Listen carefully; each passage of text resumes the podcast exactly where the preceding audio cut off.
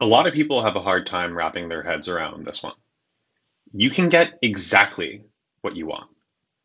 This is the secret to the universe. in the context of careers, become the best in the world at what you do, keep re- redefining what it is until this is true. The corollary in relationships and in life more generally is become the best in the world at who you are, keep redefining who that is until this is true. There's an unexpected area of life that teaches us this perfectly. That is kink. Depending on the research study, between one third and one half of all adults are into some sort of kink. About two thirds have fantasized about it. But the vast majority of people keep that desire secret even when they are in relationships. Think about that.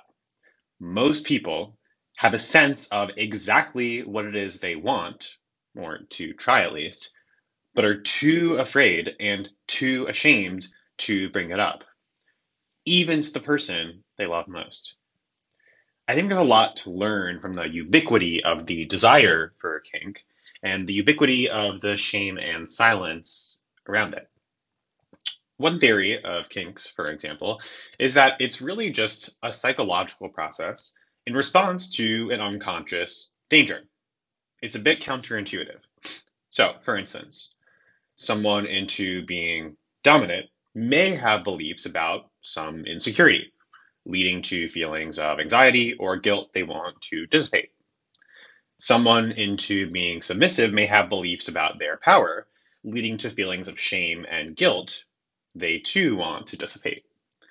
Kink makes it safe to experience sexual pleasure. Sexual fantasies, according to this theory, are constructed to transcend our shame about what is okay or not okay. The attraction to having someone else in control, for instance, or having power over you can alleviate the guilt of quote unquote using the person for sexual pleasure and alleviate the guilt from people pleasing. It's not something you heal or fix, but it's something you can understand and even draw great insight from. Our deepest fear really is not that we're inadequate, but that we're powerful beyond measure. Another quick insight from some of the research into kink is the following equation attraction plus obstacles equals excitement. Again, attraction plus obstacles equals excitement. Now, whatever you think the world is withholding from you, you are withholding from the world. For instance, if you think, why do I always have to take care of others? What you might be withholding is taking care of yourself. The internet has not only massively broadened the possible space of careers, but it has also massively increased the possibility of want matches and alignment, romantically, sexually, relationally. Desire itself can be fun. Desire itself can be fun. There's a misconception that desire is some sort of contract with yourself, that you'll be unhappy until you get exactly the thing you want. But for things you believe you can have, for things you believe that are available to you, desire can be fun. For things you believe that are beyond your reach, unavailable to you, that desire may be painful. The belief that you have to settle when it comes to getting what you want comes from an underlying belief of lack of scarcity. That what you actually want is unavailable to you, wrong, or unworthy. One of the counter arguments I often hear is that, well, believing that is somehow unrealistic or some kind of fantasy land dream. What's unrealistic, actually, is thinking that among the 8 billion humans on Earth, there isn't at least one who is a perfect want match for you. Most people are only looking for a romantic relationship with one person. The fantasy land is to sit in the comfortable security blanket of the lie that what and who you want isn't available to you. Reality is you getting what you want. Why? Because people want different things. Let me repeat this. People want different things. The Red Queen hypothesis in evolutionary biology tells us that a species has to adapt and evolve for survival because other organisms and other pathogens are also evolving. It's all a fancy way of saying that people want different things. It actually like helps keep our species alive. this is good news. Before the internet, you might have still wanted exactly the thing you wanted.